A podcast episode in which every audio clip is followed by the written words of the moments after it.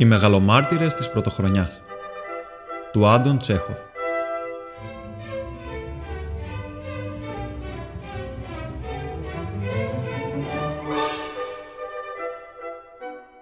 Τους δρόμους κόλαση σε χρυσή κορνίζα.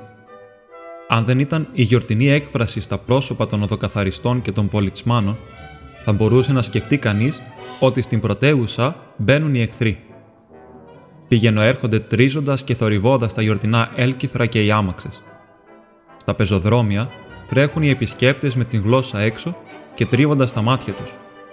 Τρέχουν με τόση ορμή που έτσι και άρπαζε η γυναίκα του Πεντεφρία κανένα βιαστικό κρατικό υπάλληλο από την ουρά του φράκου, θα της έμενε στο χέρι όχι μόνο το φράκο, αλλά και όλη η πλευρά με τα σηκώτια του και της σπλήνα μαζί. Ξάφνου, ακούγεται η διαπεραστική σφυρίχτρα του αστυνομικού. Τι έγινε; Οι οδοκαθαριστές παρατούν τα πόστα τους και τρέχουν προς τα εκεί που ακούστηκε το σφύριγμα. «Διαλυθείτε! Κάντε πιο πέρα! Δεν υπάρχει λόγος να στέκεστε εδώ. Δεν είδατε ποτέ σας νεκρό. Τι κόσμος κι αυτός. Μπροστά σε μια πόρτα, πάνω στο πεζοδρόμιο, κοίταται ένας άνθρωπος, καλοντημένος, με μια γούνα κάστορα και καινούργιες λαστιχένιες γαλότσες. Δίπλα στο φρεσκοξυρισμένο πρόσωπό του, κάτω προς σαν νεκρού, είναι τα σπασμένα του γυαλιά.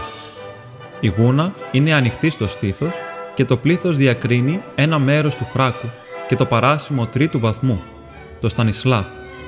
Το στήθος ανασένει αργά και βαριά. Τα μάτια είναι κλειστά. «Κύριε», σκουντάει ο πολιτσμάνος στον κρατικό υπάλληλο. «Κύριε, δεν επιτρέπεται να ξαπλώνετε εδώ. Αξιότιμε κύριε». Αλλά ο κύριος ούτε μιλάει, ούτε κουνιέται. Αφού ασχολήθηκαν μαζί του πέντε λεπτά, χωρίς να το συνεφέρουν, τα όργανα της τάξης τον βάζουν σε μια άμαξα και τον μεταφέρουν στις πρώτες βοήθειες της αστυνομίας.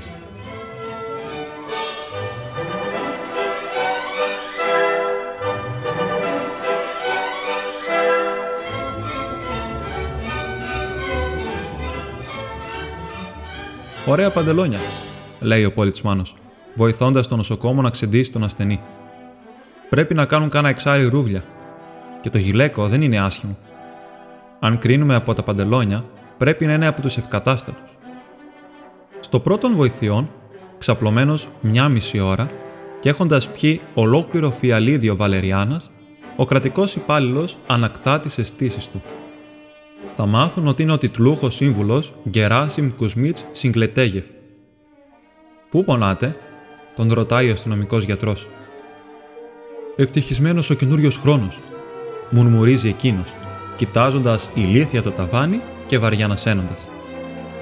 Επίσης, όμως, πού πονάτε, γιατί πέσατε; Για θυμηθείτε, ήπιατε κάτι; Ο, όχι. Τότε γιατί αδιαθετήσατε; Παλάβωσα, Έκανα, έκανα επισκέψεις. Θα πρέπει να κάνατε πολλές επισκέψεις. Όχι, όχι, όχι πολλές. Μετά τη λειτουργία ήπια το τσάι μου και πήγα στον Νικολάη Μιχαήλιτς. Εκεί βεβαίως υπέγραψα. Μετά από εκεί πήγα στην Οφιτσέρκαγια. Στον Κατσάλκιν. Επίσης υπέγραψα. Θυμάμαι ακόμη ότι στο χολ με φύσηξε ένα ρεύμα. Από τον Κατσάλκιν πήγα στην Βίμπορσκαγια. Στον Ιβάν Ιβάνοβιτς. Υπέγραψα. Πέρανε κι άλλον υπάλληλο, ανέφερε ο πολιτσμάνο. Από τον Ιβάν Ιβάνιτς, συνεχίζει ο Συγκλετέγεφ, πετάχτηκα μέχρι τον έμπορο Χρυμόβ. Να τον χαιρετήσω. Μπήκα, καθόταν όλη η οικογένεια. Μου προσέφεραν να πιω για τη γιορτή. Πώς να μην πιεις, θα τους προσβάλλεις αν δεν πιεις. Ε, ήπια τρία ποτηράκια. Τσίμπησα και λίγο σαλάμι. Από εκεί έφυγα για την άλλη άκρη της Πετρούπολης, για τον Λιχοντέγεφ, Καλός άνθρωπος. Όλα αυτά με τα πόδια. Με τα πόδια. Υπέγραψα στον Λιχοντέγεφ. Έπειτα έφυγα για την Πελαγία Εμιλιάνοβνα. Εκεί με κράτησαν για πρωινό και με φίλεψαν καφέ. Ο καφές με ζάλισε. Πρέπει να με κτύπησε κατευθείαν στο κεφάλι. Από την Πελαγία Εμιλιάνοβνα πήγα στον Ομπλεούχοφ. Τον Ομπλεούχοφ το λένε Βασίλη. Έχει τη γιορτή του λοιπόν. Να μην φας γλυκά σε κάποιον που γιορτάζει είναι προσβολή. Έφεραν ένα στρατιωτικό αναποστρατεία και δύο υπαλλήλους, αναφέρει ο πολιτισμάνος.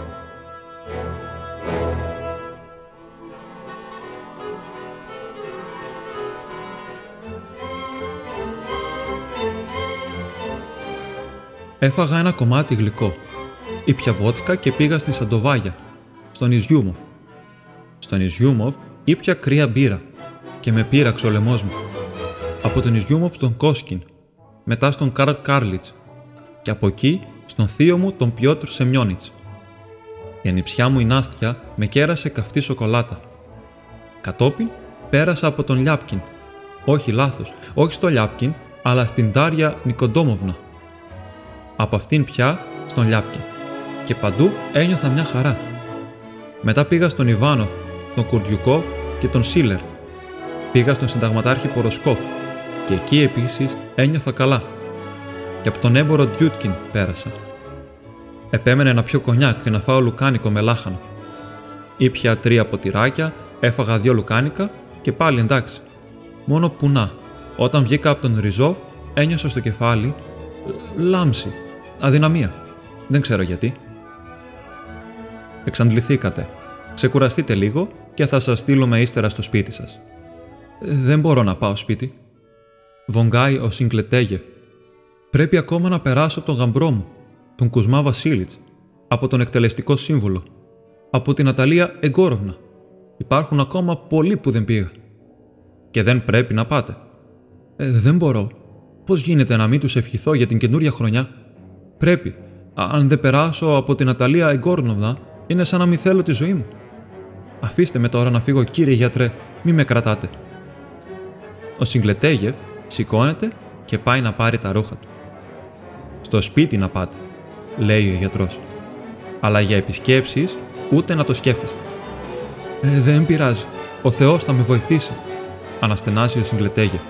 Θα τα καταφέρω σιγά σιγά. Ο υπάλληλος δίνεται αργά. Τυλίγεται στην χούνα και παραπατώντας βγαίνει στον δρόμο. Έφεραν πέντε ακόμη υπαλλήλους, αναφέρει ο πολιτσμάνο. Πού να τους ακουμπήσω,